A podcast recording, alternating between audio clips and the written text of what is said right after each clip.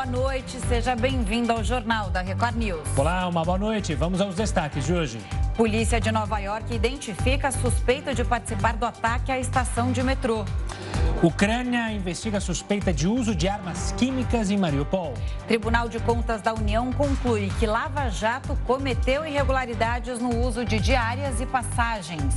E ainda, Boris Johnson é multado por festas durante lockdown no Reino Unido.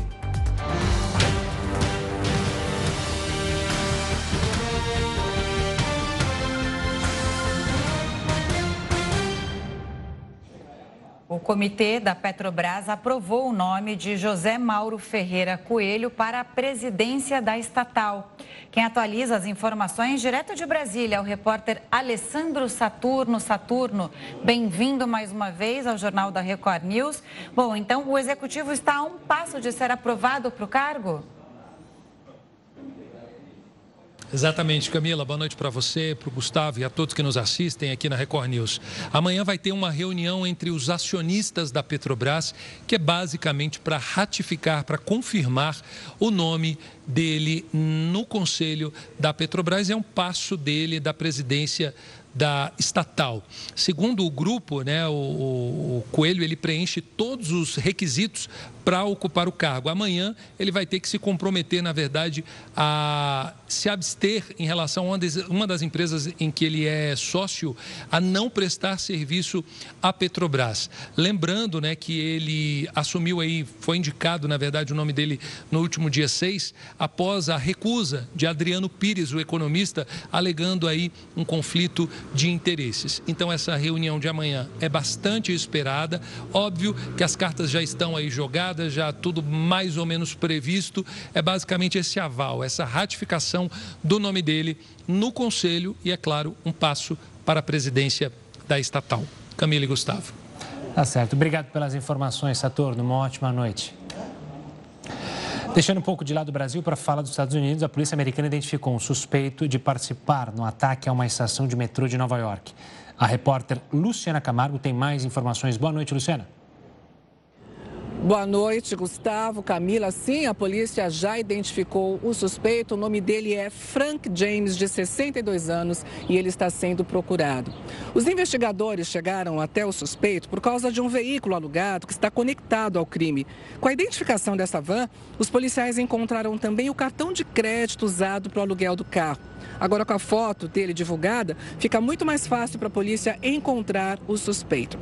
O prefeito de Nova York, que foi diagnosticado com Covid, acompanha remotamente as investigações. A Casa Branca divulgou um comunicado dizendo que só vai descansar, o governo federal só vai descansar depois que o suspeito do ataque ao metrô for preso. Camila, Gustavo. Obrigada, Luciane. Esse ataque aconteceu por volta das 8 e meia da manhã no horário local.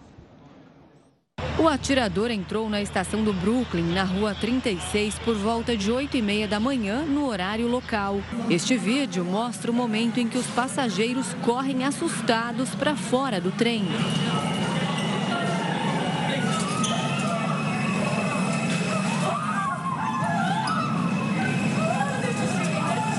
Moradores da região contaram como receberam a notícia. Estava me arrumando para ir para a aula e, de repente, assim que cheguei à estação, vi muitas pessoas aglomeradas e fiquei imaginando o que era aquilo. Tentei olhar a movimentação e então vi no meu celular que um tiroteio tinha acontecido.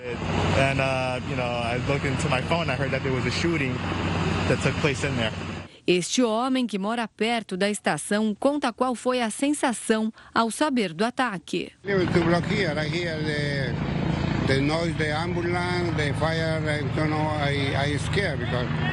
Eu moro a dois quarteirões. Ouvi o barulho, a ambulância, o disparo Fiquei com medo porque minha esposa tinha um compromisso hoje e ela deveria pegar o metrô.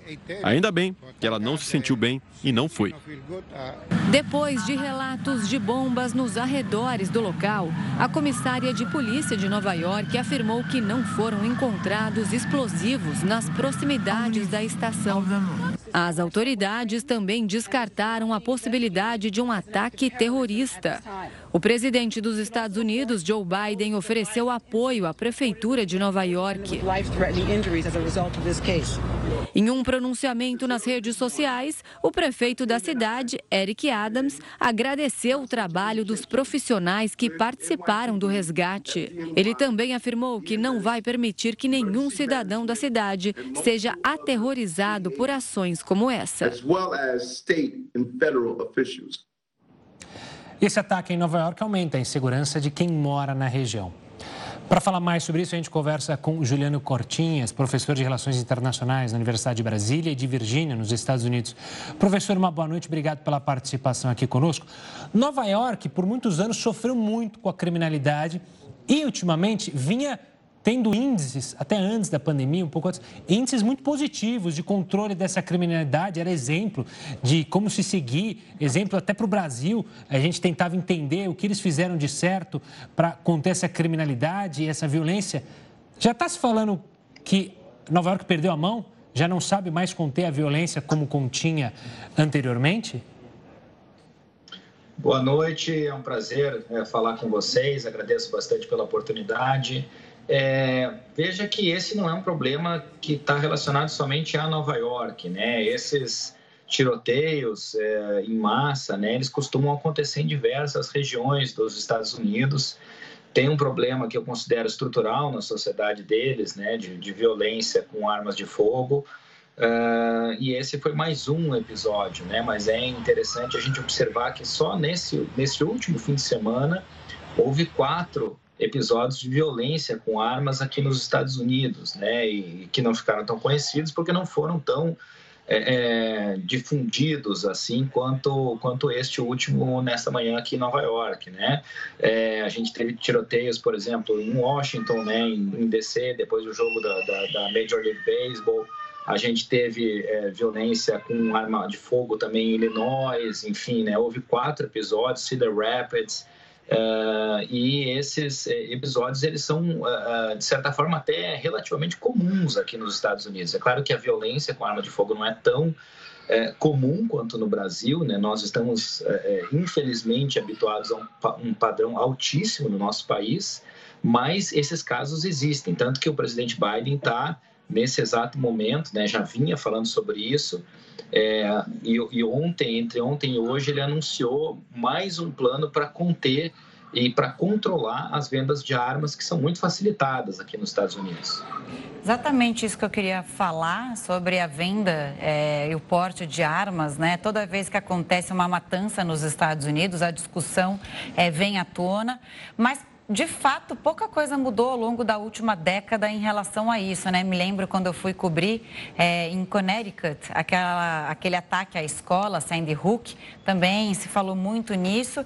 Agora, efetivamente, mudança nem tanto, né?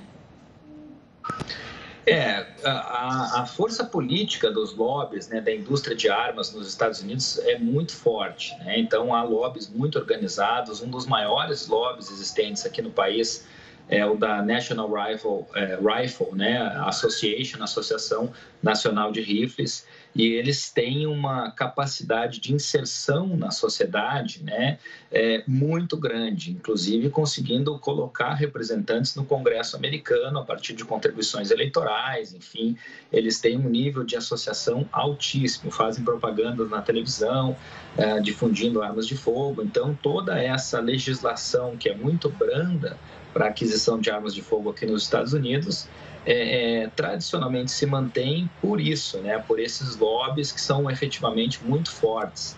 É importante também a gente lembrar que na própria sociedade americana né, existe uma cultura das armas de fogo. Então, elas são muito difundidas aqui no país e é, é, há muitas pessoas que entendem né, ser necessário portar armas, enfim, ter arma, armas de fogo apesar de o um nível geral de segurança aqui na sociedade americana ser relativamente alto, né? Então é, é, um, é muito mais uma questão cultural de a pessoa se sentir segura portando uma arma de fogo. Eu discordo completamente disso, enfim, mas é, é, é sendo um padrão cultural deles, é difícil a gente é, é, fazer uma crítica a isso, né? A não ser entender que é uma questão histórica. Enfim, eles passaram já por muitos conflitos armados, há muitos e muitos veteranos né, de guerra aqui nos Estados Unidos, enfim, que têm treinamento específico para isso que tem o costume de portar armas. Então, é algo que está bastante inserido na, na, na, sociedade.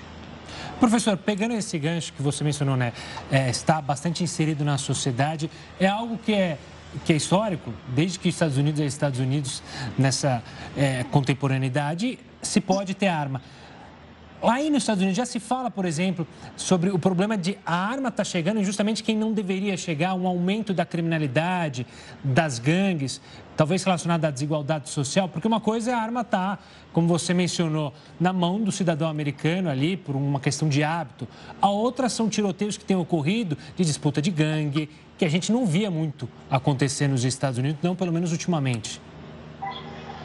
É, uh, veja, é muito difícil a gente mensurar quem é o cidadão, né? Enfim, no Brasil se cunhou esse termo cidadão de bem, né? Esse senhor hoje, eu não sei até que ponto, enfim, acabou de ser é, é, divulgado o nome dele, mas eu não sei até que ponto ele já tem antecedentes, ele já é, passou por algum tipo de problema, né? Não sei se a arma que ele utilizou estava é, é, dentro dos padrões legais ou não, mas o fato é que é muito difícil a gente mensurar né, quem é o, o, cidadão, enfim, que pode portar armas e fazer essa diferenciação é um tanto quanto complicada, no sentido de que, enfim, é claro que a gente tem que ter os limites, né? tem que ter certos padrões, tem que ter. E isso a, própria National Rifle Association evita muito os background checks, como eles chamam aqui, né? ou seja, a checagem do histórico do indivíduo que quer comprar uma arma a questão de, de, do registro das armas. Então, a lei que o Biden está aprovando essa semana é justamente sobre o que eles chamam de ghost weapons, né? que são aquelas armas fantasmas. É, a pessoa compra os componentes para fazer uma arma, monta a arma em casa e essa arma não tem um registro próprio, porque foi comprada a partir de componentes diferentes. Então, isso está sendo está se querendo evitar também, né? Então essas armas que não não tem qualquer tipo de controle é, são muito difíceis né, de ser é, é, é registradas e, e depois é, dificultam muitas investigações policiais. Então, o que se quer, o que se espera, né, é que haja, eu acho impossível a gente proibir né, a circulação de armas aqui nos Estados Unidos no Brasil também, mas o que se espera é que haja uma circulação bastante controlada e que o indivíduo que queira ter a sua arma né, é, tenha uma arma com registro, tenha uma arma com controle, as munições, da mesma forma, têm de ter registro e controle, porque isso tudo facilita, né, no momento de, de haver problemas com armas, se, se houver problemas, facilita o, o depois a fiscalização policial, é, impede o, o, o, comércio ilegal, enfim, né, o maior número de regulações possíveis, eu acho importante que a gente, é, acho importante que a gente trabalhe com elas queria falar sobre essa memória do americano em relação a ataques né, violentos e armados como esse. Quer dizer, é uma memória é, muito recente, sempre tem algum ataque desse tipo, né? Na última década, se a gente, década, se a gente pegar, a gente consegue lembrar de pelo menos três. Agora, em relação a Nova York especificamente, a criminalidade aumentou bastante no último ano, né? Durante a pandemia, a gente sabe que é um problema social, mas de fato, é, esse assunto foi inclusive a pauta da eleição municipal. O problema na sua avaliação está onde? Porque pelo que a gente vê nas imagens, é, é, e a gente sabe também que o efetivo da polícia ali ali é muito grande. É, tem um gargalo entre é, o preparo desses policiais e a ação desses policiais, porque é, a criminalidade está aí e esses números, pelo que a gente está vendo, estão em alta. É, realmente, né? É, é, uma série de problemas que se somam, né? A gente não pode associar a criminalidade a apenas uma causa, né? É um é fenômeno multicausal a, o aumento da desigualdade, né, a, a, elevação das taxas de pobreza aqui nos Estados Unidos é bastante perceptível, tudo isso influencia. É, muito provavelmente não, não, é, essas questões não têm relação direta com os eventos de hoje, né? É, também é difícil a gente precisar por enquanto, mas o que, se, o, o, que parece que é que não são questões é, relacionadas a isso, mas é, é, em termos mais estruturais, a violência tende a aumentar quanto, quando aumenta a desigualdade social. Esse é um dos fatores importantes, o aumento da pobreza, enfim. É, e a questão de que há também deficiências na própria fiscalização. Né? Hoje nós vimos que houve falhas nas câmeras de segurança, por exemplo, que podiam ter detectado a movimentação é, é, do cidadão logo após o tiroteio e falharam, simplesmente elas não, não funcionaram. Depois houve um policial que estava presente na cena cujo rádio não funcionou. E aí ele pediu para que os cidadãos ali presentes ligassem para o 911, né?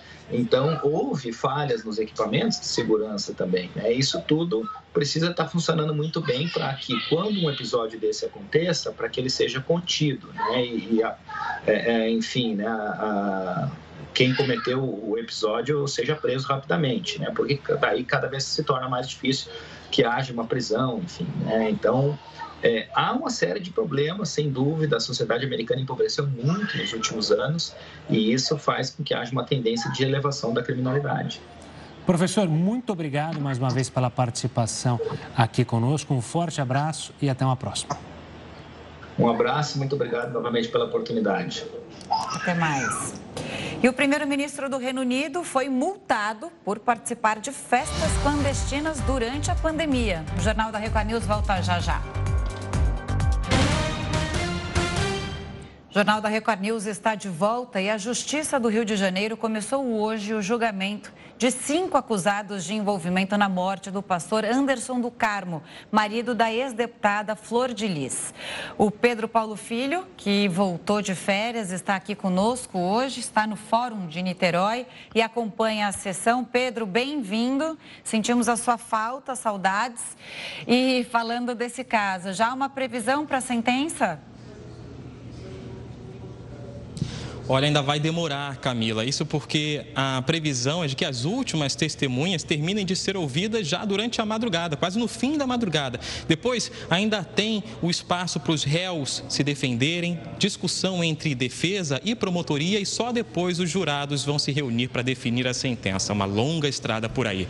Antes de tudo, uma boa noite para você, boa noite, Gustavo, a todos que acompanham o jornal da Record News. Ao todo, foram convocadas 17 testemunhas para prestar depoimento, mas pelo menos quatro foram dispensadas ao longo do dia depois de um acordo entre a promotoria e as defesas. Hoje estão sendo julgadas quatro pessoas ligadas à ex-deputada federal Flor de Lis, entre elas dois filhos da ex-parlamentar, o Carlos Ubiraci e também o Adriano dos Santos. A gente trouxe aí a informação que eram cinco julgados, mas o André Luiz, um outro filho da Flor de Lis, ele foi retirado da lista de julgamento porque o advogado dele passou mal e ele não teria como ser representado. A juíza responsável então decidiu que esse julgamento julgamento vai acontecer em uma nova data.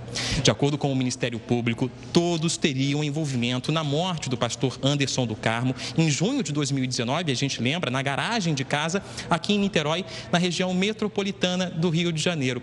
A primeira a prestar depoimento, inclusive, foi a delegada responsável pelo início das investigações, titular da divisão de homicídios aqui de Niterói, Bárbara Lomba, falou por cerca de três horas e disse que o crime teria sido motivado por causa do controle que o pastor Anderson do Carmo fazia sobre as finanças da família. E a gente lembra que não é a primeira vez que membros dessa família já estão sendo passando por esse julgamento. Em novembro do ano passado, a gente trouxe aqui na Record News, no jornal da Record News, a gente acompanhou o julgamento de outros dois filhos de Flor de Lis, o Lucas dos Santos foi condenado e o Flávio dos Santos também. Lucas, de acordo com o Ministério Público, foi quem comprou a arma usada no crime e o Flávio dos Santos teria atirado no padrasto. Nesse momento, a sessão foi paralisada, interrompida. A juíza responsável concedeu uma hora de intervalo para o jantar do, do tribunal de júri, dos jurados. O tribunal foi esvaziado, mas essa sessão vai recomeçar por volta de 10 horas da noite e aí segue até a sentença. Eu volto com vocês. Pedro, você mencionou quem está sendo julgado hoje. Flor de Lis ainda não está sendo julgada, né?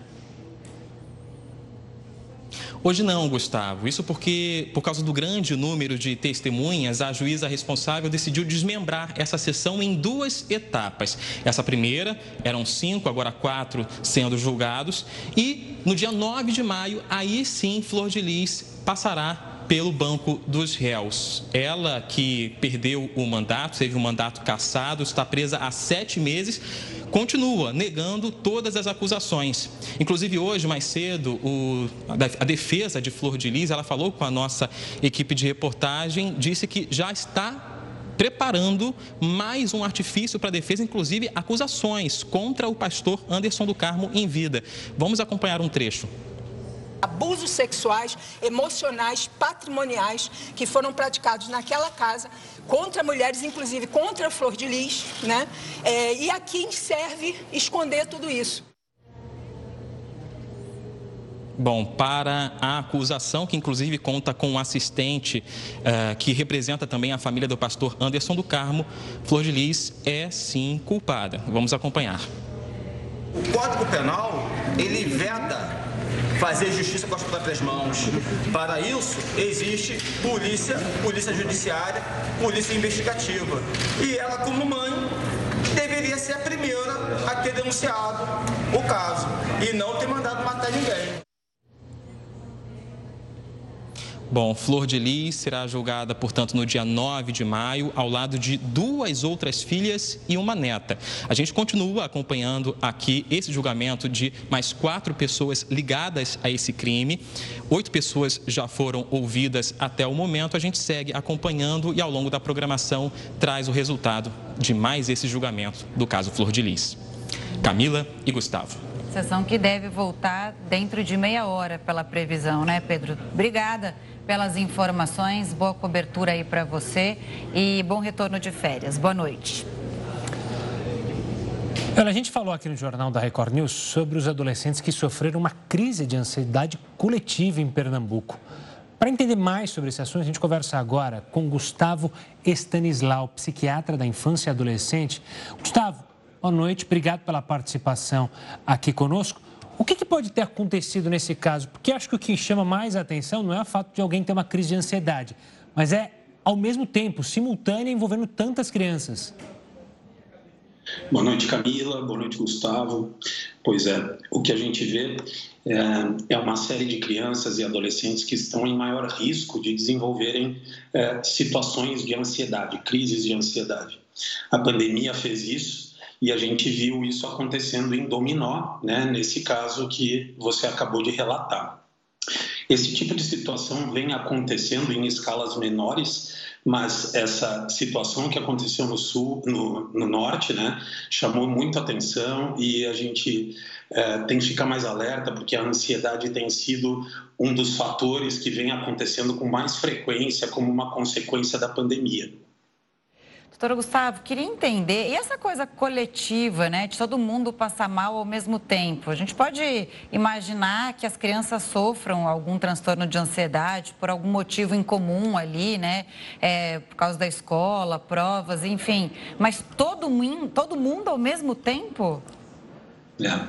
A crise de ansiedade em si, ela é um evento bastante angustiante ela tende a gerar nas pessoas que estão à volta um impacto que pode causar em outras pessoas um desconforto muito grande.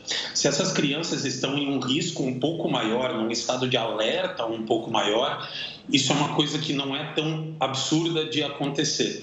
O que chama atenção é a escala que isso tomou. Mas quando a gente se defronta com uma pessoa tendo uma crise de pânico ou coisa parecida, é bastante comum que as pessoas que estão à volta se sintam bastante desconfortáveis.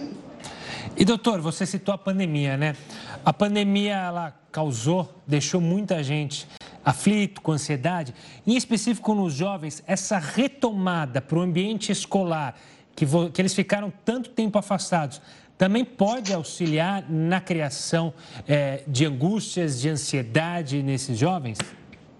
É, certamente, Gustavo. A gente tem uma série de fatores de risco para esse tipo de situação, né? aumento na ansiedade está acontecendo nesse momento. A gente tem situações como o afastamento da vida social e essa retomada razoavelmente brusca, né? A gente tem uh, perdas familiares que acabam gerando ansiedade, insegurança. A gente tem uma queda no desempenho escolar, no desempenho escolar que acaba também gerando, né, uma insegurança muito grande em crianças e adolescentes que acabam ficando mais propensos à ansiedade. A gente tem a questão das mudanças de rotina, né, crianças que estavam já organizadas de uma certa forma durante a pandemia, acordar em determinados horários e dormirem em outros horários e tal, passando a ter que voltar a uma rotina, né, mais padrão. Todas essas coisas fazem com que o cérebro da gente tente se adaptar a essas mudanças. E essa adaptação, ela gera um certo estado de alerta que nos propõe, que nos predispõe à ansiedade e ao estresse. Então, isso tudo faz um certo sentido. Doutora Gustavo, esse caso nos acende esse alerta, né? E aí, meu filho pode ter né, uma crise de ansiedade. Como eu posso ajudar, então, diante de tantos desafios, é, principalmente nesse retorno às aulas, retorno do convívio social por causa da pandemia? Só completando, dá para perceber antes de uma crise como essa, sinais? É, algumas coisas que a gente pode perceber são as crianças num estado mais à flor da pele. É, o estado de alerta, né, característico da ansiedade, muitas vezes ele é, se apresenta na criança, no adolescente, como um estado de medo maior das coisas, hiperreatividade, alguns tipos de frustração, a criança ficar um pouco mais emotiva, mais sensível às coisas que estão à volta. Então, sinais, problemas com sono, alterações no apetite, esses sinais todos podem ser indícios de que a pessoa está predisposta a, a ter. Uh, um quadro de ansiedade. Nesse caso, é bem importante que o adulto ele se coloque de uma forma mais segura possível, que possa tranquilizar essa criança Obviamente, se o nível de sofrimento da criança é maior, um encaminhamento, né, levar a criança para fazer uma avaliação é uma coisa super importante, mas eu acho que nunca é demais a gente lembrar de que coisas básicas como é, ajudar a criança a dormir bem, tentar fazer com que a criança consiga, por exemplo, se alimentar de uma forma razoável, essas coisas que deixam o corpo da gente funcionando direito tendem a, a, a nos defender né, de situações de ansiedade maior. Professor, essa questão do encaminhamento, imagino que seja uma barreira, principalmente para pais e crianças. Porque, por mais que a gente tenha falado, a gente fale muito mais sobre saúde mental, ainda há uma barreira na sociedade, ainda mais quando é um jovem. Como fazer isso? O melhor é o encaminhamento dentro da escola, que tem ali um psicólogo, ou não buscar uma ajuda, tentar uma terapia coletiva? Existe caminho a ser seguido? E até complementando, né? Tem idade para isso? Tem idade para a pessoa ser ajudada nesse sentido psicológico? É, essas são ótimas perguntas. Assim, é, em primeiro lugar, é importante frisar que não existe idade para uma criança apresentar um quadro de ansiedade. Crianças menores, elas tendem a apresentar ansiedade de uma forma mais comportamental, no sentido, por exemplo, de ficar mais infantilizada, um pouco mais birrenta, com mais medos do que ela previamente tinha. Um adolescente, ele pode apresentar de uma forma diferente, né? Por exemplo, ficando mais inseguro na hora de se comunicar com os outros, não querendo interagir socialmente, evitando coisas que ele gostaria é, que ele gostava antes de fazer. Então, assim, esses são sinais assim que é, demonstram né, ansiedade e que demandam algum tipo de atenção. Em relação à questão do encaminhamento, o encaminhamento ideal é aquele encaminhamento que acontece em conjunto uh, da escola com os familiares. Né? Esse seria, no mundo ideal, o nosso encaminhamento perfeito, assim, onde família e escola conseguem uh, chegar a um consenso de que existe uma necessidade de uma avaliação.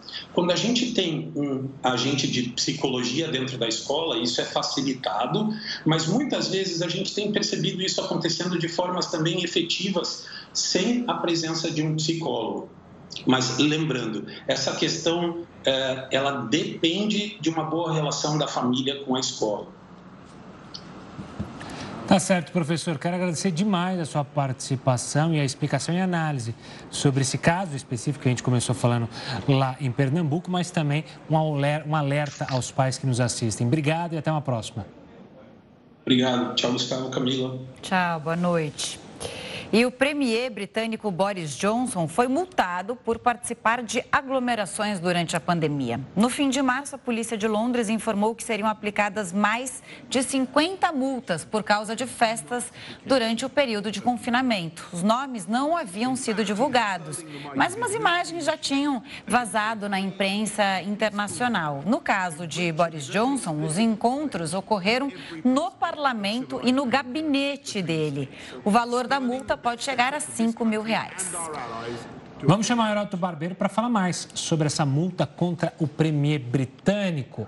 Heroto, uma boa noite. Mais de 50 multas por causa de festas clandestinas durante a pandemia. Ele que já era inimigo da escova e do pente, né? Que ele gosta de ter o cabelo despenteado também agora ficou fazendo festinha, ou seja, agindo contra a própria lei criada no governo dele. Que situação. Exato. E não bastasse né, fazer festa, aglomerar, seu primeiro-ministro britânico fez dentro do gabinete e do parlamento. É usado, Boris Johnson. Mas olha, tem uma coisa interessante, que é o seguinte. Uh, ele transgrediu a lei. Por esse motivo, ele foi multado, como vocês acabaram de mostrar aqui para o pessoal que acompanha o jornal. Mas a coisa vai mais além. Alguns deputados da oposição, lá na Câmara dos Comuns, querem votar um pedido de desconfiança do ministro, dizendo que ele burlou a lei, que ele não pode burlar a lei. Essa desconfiança é o seguinte: é, se ela for votada no parlamento, ele pode ser simplesmente apeado do poder. Ou seja, ele pode perder o posto de primeiro-ministro por ter participado dessas festas de comemoração do aniversário dele. Então você veja que coisa interessante. Aparentemente, é uma lei, é uma, é uma transgressão pequena. Ele fez uma festinha, ou fez várias festinhas. Algumas delas ele diz que nem foi ele que, que provocou. Tem uma foto, inclusive, de uma garotinha de 8 anos de idade entregando um bolo para ele, de aniversário. E esse bolo de aniversário ele teria levado para dentro lá da, da casa oficial, naquela rua chamada Downing Street, número 10, aonde mora lá oficialmente o primeiro-ministro. Pois é, mais uns deputados da oposição estão querendo, então, dar um voto de desconfiança. Como todo mundo sabe, a, o Reino Unido é um país parlamentar. Quando o primeiro-ministro tem um voto de desconfiança do próprio parlamento, ou no caso aí da Câmara dos Comuns, ele pode perder o poder. Então, olha até onde vai essa lei britânica. Ou seja, lá, que é uma democracia mais antiga que a nossa, praticamente a democracia nasceu lá, né, há muitos anos atrás, isso mostra o seguinte: a lei lá vale para todo mundo. Não é assim em todos os países do mundo. Tá? Uh, a lei vale para uns e não vale para outros em outros lugares. Não é o caso do Reino Unido, não é o caso do Parlamento Britânico e da Câmara dos Comuns. Vale para todo mundo e ele vai ter que se submeter a ela. Pode ser que, diante dessa situação uh, de guerra da Ucrânia, ele está conduzindo o apoio da, do Reino Unido à, à Ucrânia e mais.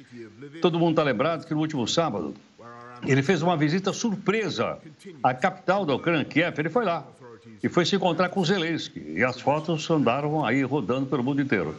Então, tudo isso é importante? É. Mas o que é mais importante? É cumprir a lei e fazer com que a lei valha para todos. Até para o poderoso primeiro-ministro da Inglaterra, que é o senhor Johnson. Aliás, não é só para ele, não.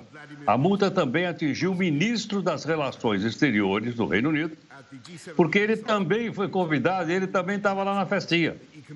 Então foi multado. O Johnson foi multado, o ministro das Relações Exteriores e a mulher do Johnson também. Acabou recebendo multa porque estava participando da, da festinha. Então veja, se vale para um, vale para todos. A ponto de você tentar debater aí nesse parlamento que nós estamos mostrando, que é a Câmara dos Comuns, é? o cidadão perder o seu mandato. Outros deputados já estão querendo colocar um pano quente na questão, dizendo, não, tudo bem, isso pode ser votado, mas não agora, porque nós estamos, eh, de certa forma, comprometidos com a Ucrânia e o diálogo entre a Ucrânia e o Reino Unido é feito por esse cidadão de cabelo bastante, vamos dizer assim, revoltoso, que é o primeiro-ministro Boris Johnson, que a gente está mostrando aí. Tá certo. Heroto, a gente volta a se falar daqui a pouquinho aqui no Jornal da Record News. Até lá. Até já. Ucranianos investigam se a Rússia usou armas químicas em ataques a Mariupol. O Jornal da Record News volta já já. A cobertura vacinal contra o sarampo caiu para 73% em São Paulo, um dado que preocupa. O estado investiga 25 casos de contaminação local. Para falar mais sobre a importância da vacinação infantil, o Jornal da Record News recebe Carla Kobayashi, que é médica infectologista do Hospital Sírio-Libanês. Doutora, boa noite, bem-vinda. Como a senhora avalia esses índices né, de vacinação e esses surtos é, de sarampo voltando? Boa noite, Camila. Então, a vacinação né, contra o sarampo, que está incluso aí na vacina da tríplice viral, né, sarampo, cachumba e rubéola, ela é a medida mais efetiva aí de prevenção para a gente ter o controle da, da circulação do, do, sarampo na população, né? É, a gente tem uma meta da vacinação de 95% do público-alvo, né? É, são Paulo, inclusive, começou a campanha né, com uma, uma, uma meta, um objetivo de mais de 700 mil é, crianças, né, entre seis meses e, e cinco anos de idade, né, é, com o objetivo de vacinar pelo menos 95% dessa, desses 700 mil pessoas, né, o estado de São Paulo. É, e a, e a vacinação contra a, o sarampo, né, dessa tríplice viral, ela é a principal medida. Então, reduzir esse número, a gente está com essa redução dessa taxa aí para 70%, 73%, né? No ano de 2021 foi 75%, é bastante preocupante para a gente, tá? Doutora, uma pergunta. É, você falou do público-alvo. Quem não está no público-alvo deve se preocupar em tomar vacina se tiver um caso próximo? Te pergunto isso porque antes da pandemia, eu vou citar o meu exemplo. No meu prédio, prédio que eu morava, teve um caso de sarampo e foi e se foi orientado pela prefeitura mesmo a vacinação dos moradores. E aí eu fui lá, fui com meu bracinho 10 horas da manhã, lembro até hoje que eu tive que acordar cedo, não é meu, hábito meu acordar cedo, para tomar vacina. Quem não está no público-alvo deve prestar atenção se deve ou não tomar ou ainda não é para tanto? A população adulta, né, ela tem aí uma dose de reforço, então você tem que ter avaliação aí do seu calendário vacinal para ver se essa sua dose de reforço na vida adulta, né, na fase adulta, não mais na, na fase de infância, né, até os 5 anos, se você teve essa dose de reforço. Caso você tenha tido essa dose de reforço recente, a princípio você não, não precisaria fazer essa vacinação de bloqueio, que é o que você explicou, né? Você tem um contato próximo com o caso e aí você faz a vacinação de bloqueio. Essa vacinação de bloqueio, ela tem uma indicação muito específica, que são para os pacientes imunossuprimidos, né, gestantes, então, em alguns casos específicos, tá? Para vacinação da população adulta em geral, se você tiver a sua dose de reforço do, da vacina da tríplice, sarampo, cachumba, rubéola, tudo bem, não precisaria, a princípio, buscar essa vacinação de bloqueio. Doutora, e por que, que a gente fala numa vacinação na infância? Ah, não, é, de repente não precisa ser quando eu sou pequenininho, deixa para mais tarde. Não, é importante é a, a vacinar contra o sarampo durante a infância é de extrema importância, Camila. É, eu tenho aí a população mais vulnerável para o sarampo, né, menores de 5 anos, e os menores de um ano, a população aí mais vulnerável para casos graves de sarampo, né. É, então, a gente já teve, ano passado, relato de óbitos, desde 2018, 2019, a gente vem tendo é, casos de sarampo grave com óbitos, tá? Principalmente nessa população aí menor do que um ano, tá? É, inclusive, isso foi uma medida imposta, né? Desde que a gente perdeu aí a nossa certificação em 2016, né? De baixos números de de circulação do vírus.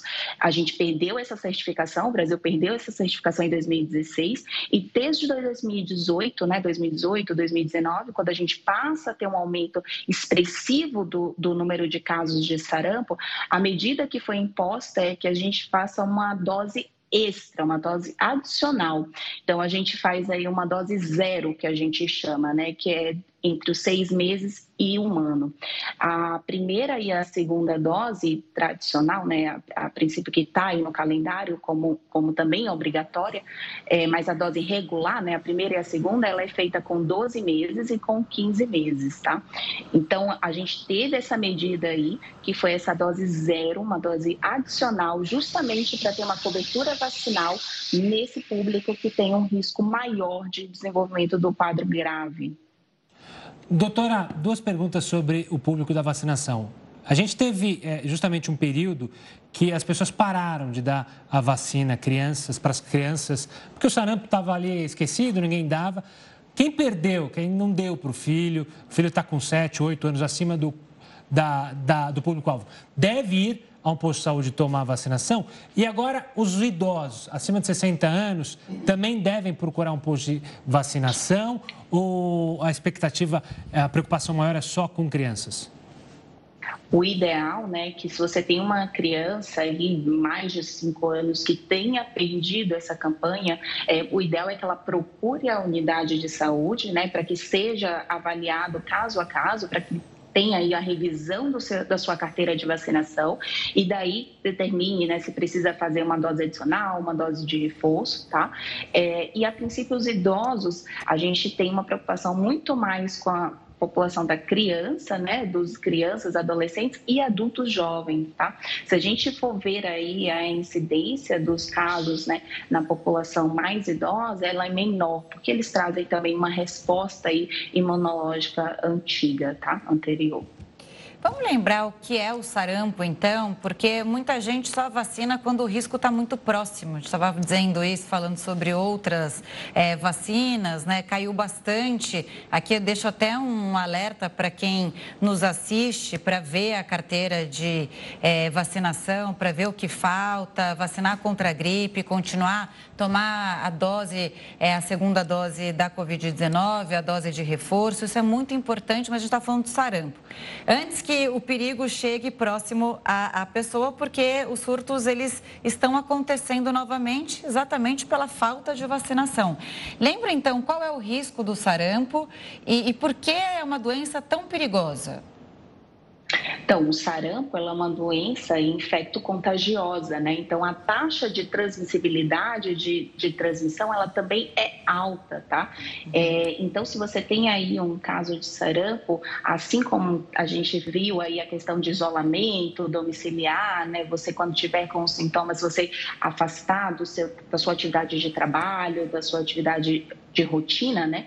Assim como a gente viu pelo Covid, o sarampo ele é extremamente transmissível. Então, é, também há essa indicação de quando você inicia os sintomas e você tem aí essa suspeita, né? Ou até mesmo quando você faz o diagnóstico já, é, depois de uma avaliação clínica, é, você precisa fazer pelo menos um isolamento aí de pelo menos cinco dias desde o início dos sintomas, né? Para que você reduza a chance de transmitir aí para as pessoas que estão ao seu redor. É, é, o risco do sarampo a gente pode ter é, nessas, popula nessa população vulnerável, né, que eu citei no início, a gente pode ter sim uma evolução para um quadro grave, né? Então, além daquela doença é, exantemática, né, das manchinhas no corpo, a gente também tem alguns sinais específicos, mas também pode ter aí a evolução para quadros graves. Então, não só a vacinação, mas a vacinação é a medida preventiva de maior eficácia, né, mais efetiva que a gente tem, mas também essa questão do isolamento e da atenção, tá, Camila? A atenção para que a, aos sinais do, do se você tiver algum sinal, né, sintoma, então febre, manchas no corpo, que você procure também atendimento médico para ser avaliado, tá? Doutora, muito obrigado pela participação aqui conosco, explicando, analisando e falando sobre a importância da vacinação e dos cuidados para evitar o sarampo. Obrigado e até uma próxima. Obrigada. O volume de serviços prestados no país teve queda de 0,2% em fevereiro em relação a janeiro, segundo o IBGE.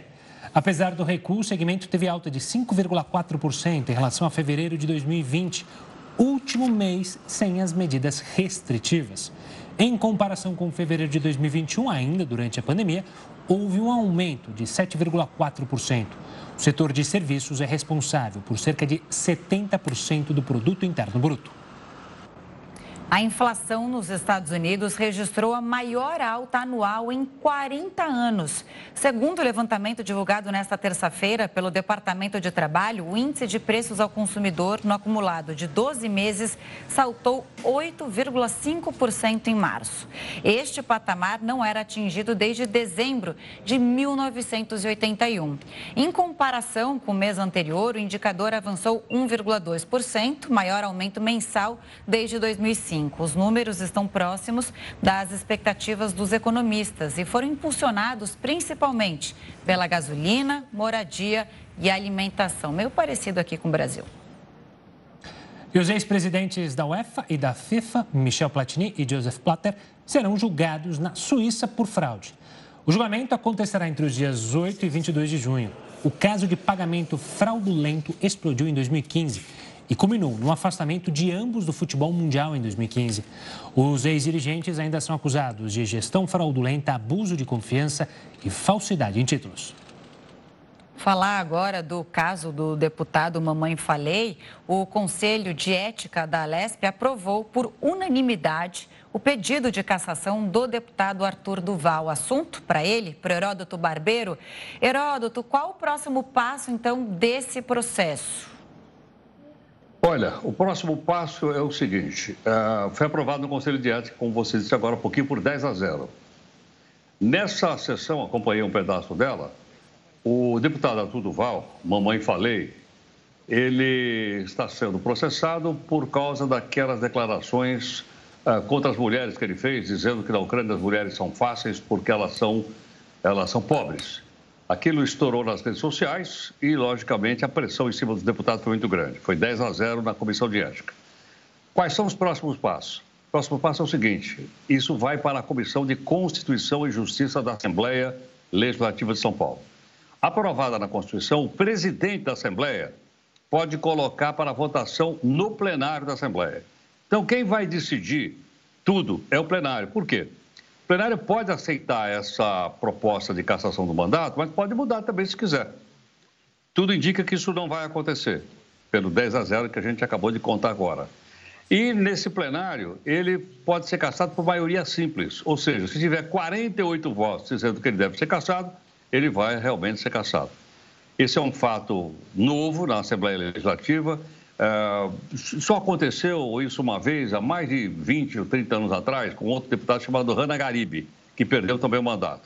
E é uma coisa nova, porque chama inclusive a atenção da população, de uma maneira geral, para a existência da Assembleia Legislativa, coisa que a gente olha muito pouco.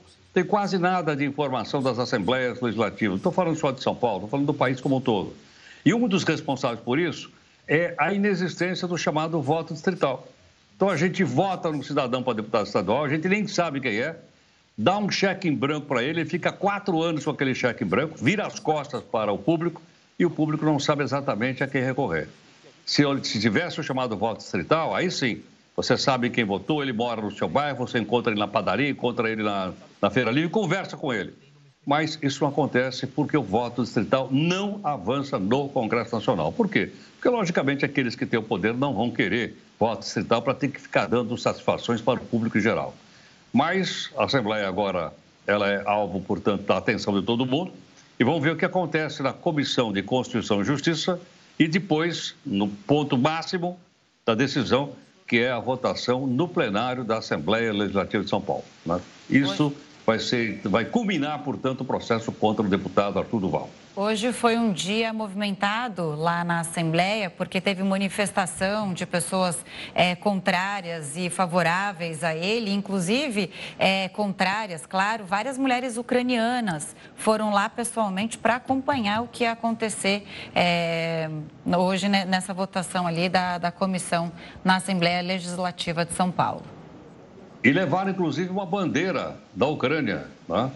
É, no plenário. Agora, fora do plenário, como você lembrou, alguns apoiadores do deputado fizeram manifestações a favor dele, né, dizendo que era uma injustiça a cassação dele, e dizendo o seguinte, que ele não cometeu nenhum crime. De fato, se você for olhar a lei brasileira, ele não cometeu nenhum crime, não está capitulado isso no Código Penal. Mas os deputados entendem que houve quebra de decoro parlamentar. E a decisão de dizer se foi quebra de decoro ou não é uma decisão de ordem política e não de ordem jurídica, como aconteceria em outro caso. Tá certo, Heraldo. A gente segue, claro, acompanhando e sempre tendo você aqui para explicar essas minúcias do processo. A gente volta a se falar amanhã aqui no Jornal da Record News. Até lá.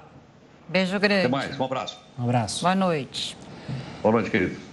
Forças israelenses realizaram novas operações na Cisjordânia. Em Israel, um homem palestino foi morto depois de esfaquear um policial. Quatro palestinos foram detidos. As operações no norte da Cisjordânia, as operações aconteceram depois de quatro atentados em Israel. Isso desde março, de, dia 22 de março. Os ataques provocaram 14 mortes e foram reivindicados por terroristas islâmicos. O Tribunal de Contas da União concluiu que a Operação Lava Jato cometeu irregularidades no uso de passagens aéreas e diárias. O Jornal da Record News volta já já. Estamos de volta com o Jornal da Record News para falar da rodoviária do Rio de Janeiro, que prevê 180 mil passageiros durante o feriado de Páscoa, entre os dias 14 e 18 de abril. Serão disponibilizados mais de 5.800 ônibus de 41 empresas para atender essa demanda. De acordo com a concessionária que faz a gestão da rodoviária, 30 mil pessoas devem embarcar para regiões turísticas dentro e fora do estado já na quinta-feira. Muita gente é esperada para chegar na cidade. 75,7% dos quartos de hotéis estão reservados para o feriado. A Enel aprovou um reajuste anual da tarifa de energia no Mato Grosso. O aumento acontece no mesmo dia em que passa a vigorar a bandeira verde, que não cobra adicional na fatura. Clientes residenciais terão aumento de 20,36%. Na média de todas as categorias, o aumento será de 22,55%. De acordo com a ANEEL, o cenário econômico no Brasil e no mundo influenciou o reajuste aplicado. E o presidente da Rússia, Vladimir Putin, disse que os objetivos do país na Ucrânia são claros e nobres e que o conflito vai continuar. Já os ucranianos investigam se a Rússia usou armas químicas em um ataque a Mariupol nesta segunda-feira. A principal suspeita do Ministério da Defesa da Ucrânia é que foram usadas bombas de fósforo branco. Esse tipo de arma é proibida no mundo inteiro pela Convenção de Armas Químicas da Organização das Nações Unidas. A suspeita veio à tona depois que as forças russas intensificaram os bombardeios em Mariupol. E durante o ataque, ucranianos tiveram dificuldade para respirar. O ministro das Forças Armadas do Reino Unido já afirmou que, se houver a confirmação de uso de armas químicas pelo governo russo, atitudes drásticas serão tomadas por diversos países. Mas a Rússia ainda não comentou o caso. Em um dos poucos pronunciamentos desde o início da guerra na Ucrânia, Putin afirmou que as tentativas de isolar a Rússia com sanções econômicas iriam falhar. O presidente russo também ressaltou que a guerra vai continuar, mas o objetivo principal do país está na área de Donbass, no leste. Ele ainda chegou a dizer que tudo o que está acontecendo é uma tragédia, mas não havia escolha, e que a única questão era quando começaria. Bom, agora a gente fala do estado de saúde do ex-jogador Fred Rincon, ídolo do Corinthians e da seleção colombiana. Ele passou por uma cirurgia, mas continua em estado crítico. Segundo o boletim médico desta terça-feira, Rincon passou por uma operação de quase três horas após a confirmação de traumatismo craniano. Ele segue internado na UTI de um hospital na Colômbia. O ex-jogador sofreu um acidente de trânsito na cidade de Cali. A gente mostrou aqui ontem as imagens. O veículo em que ele estava colidiu com um ônibus após o carro onde ele estava ignorar um sinal vermelho no semáforo. Ele estava no banco do passageiro e foi atingido em cheio pela batida. O Tribunal de Contas da União concluiu que a Operação Lava Jato cometeu irregularidades no uso de passagens aéreas e diárias. O TCU condenou o modelo criado para receber os valores. Também foi aberta uma tomada de contas especial para o ressarcimento dos danos financeiros e responsabilização dos envolvidos. O relator do caso, o ministro Bruno Dantas, vai publicar um despacho citando os responsáveis pelos gastos, incluindo o ex-procurador Deltan Dallagnol e o ex-procurador-geral da República, Rodrigo Janot. O Banco Mundial informou nesta terça-feira que vai liberar ajuda financeira à Ucrânia. Tenho o prazer de anunciar hoje que o Banco Mundial está preparando uma operação de um bilhão e meio de dólares à Ucrânia para apoiar a manutenção de serviços essenciais do governo durante a guerra. De acordo com o presidente da instituição, o montante será utilizado para cobrir os custos das atividades do governo, como salários para profissionais de hospitais e programas sociais para cidadãos em vulnerabilidade, ele também se comprometeu a ajudar os países que receberam refugiados ucranianos. Durante o anúncio, o executivo ainda fez um alerta sobre os impactos do conflito em todo o planeta. A guerra no leste europeu provocou uma reação em cadeia na economia mundial, com reflexos nos preços de alimentos e energia. Nunca tantos países experimentaram a recessão de uma vez só, sofrendo perda de capital, empregos e meios de subsistência. Ao mesmo tempo, a inflação continua a acelerar, reduzindo a renda real das famílias em todo o mundo, especialmente os pobres. Para o norte-americano, esses efeitos econômicos acentuarão a fome, o endividamento e a pobreza. O cenário é agravado ainda pelas sequelas da pandemia e das novas medidas restritivas adotadas na China. Diante disso, ele apelou para que as nações mais desenvolvidas mantenham os mercados abertos e alterem as políticas que concentram riqueza. E uma tempestade deixou pelo menos 42 mortos nas Filipinas. O país está debaixo d'água. Equipes de resgate continuam as buscas por sobreviventes nos deslizamentos causados pelo temporal.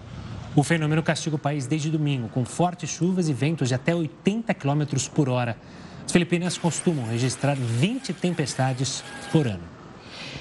O Sri Lanka anunciou hoje a suspensão do pagamento da dívida externa de 51 bilhões de dólares. O Ministério das Finanças interrompeu todas as obrigações externas, incluindo empréstimos de governos estrangeiros. Essas medidas são adotadas como um último recurso. O país do sul da Ásia tem 22 milhões de habitantes e enfrenta uma grave falta de alimentos, combustíveis e cortes de energia elétrica diários. É a pior recessão desde a independência do país em 1948. E a partir desta quinta-feira será liberada a parcela do Vale Gás referente ao mês de abril. O valor ainda não foi divulgado pelo governo. Assim como o Auxílio Brasil, o pagamento leva em conta o último dígito do número de identificação social. Os primeiros beneficiados serão aqueles com o NIS de final 1. Já os indivíduos cujo cadastro termina em zero receberão o Vale por último, no dia 29 de abril. O auxílio gás é distribuído bimestralmente. O valor equivale a 50% da média do botijão de 13 quilos nos seis meses anteriores. Até o momento, o governo não anunciou o preço correspondente a esse mês. Segundo a pesquisa da Agência Nacional do Petróleo, Gás Natural e Biocombustíveis, atualmente o produto custa R$ 113,54. Com isso, espera-se que o pagamento seja por volta de 56 reais. Tem direito ao benefício famílias inscritas no cadastro único, com renda familiar mensal per capita menor ou igual a meio salário mínimo, ou que morem na mesma residência de pessoas registradas no benefício de prestação continuada. Famílias com mulheres vítimas de violência doméstica sob monitoramento de medidas protetivas terão preferência. O saque deve ser feito até 120 dias após a liberação do vale que pode ser retirado em lotéricas, correspondentes Caixa Aqui e terminais de autoatendimento. Também é possível receber o benefício por meio dos cartões e senhas do Auxílio Brasil. O Jornal da Record News fica por aqui. Muito obrigada pela companhia. Tenha uma ótima noite. Fique muito bem acompanhado agora com o News das 10 e a Renata Caetano. Tchau, tchau.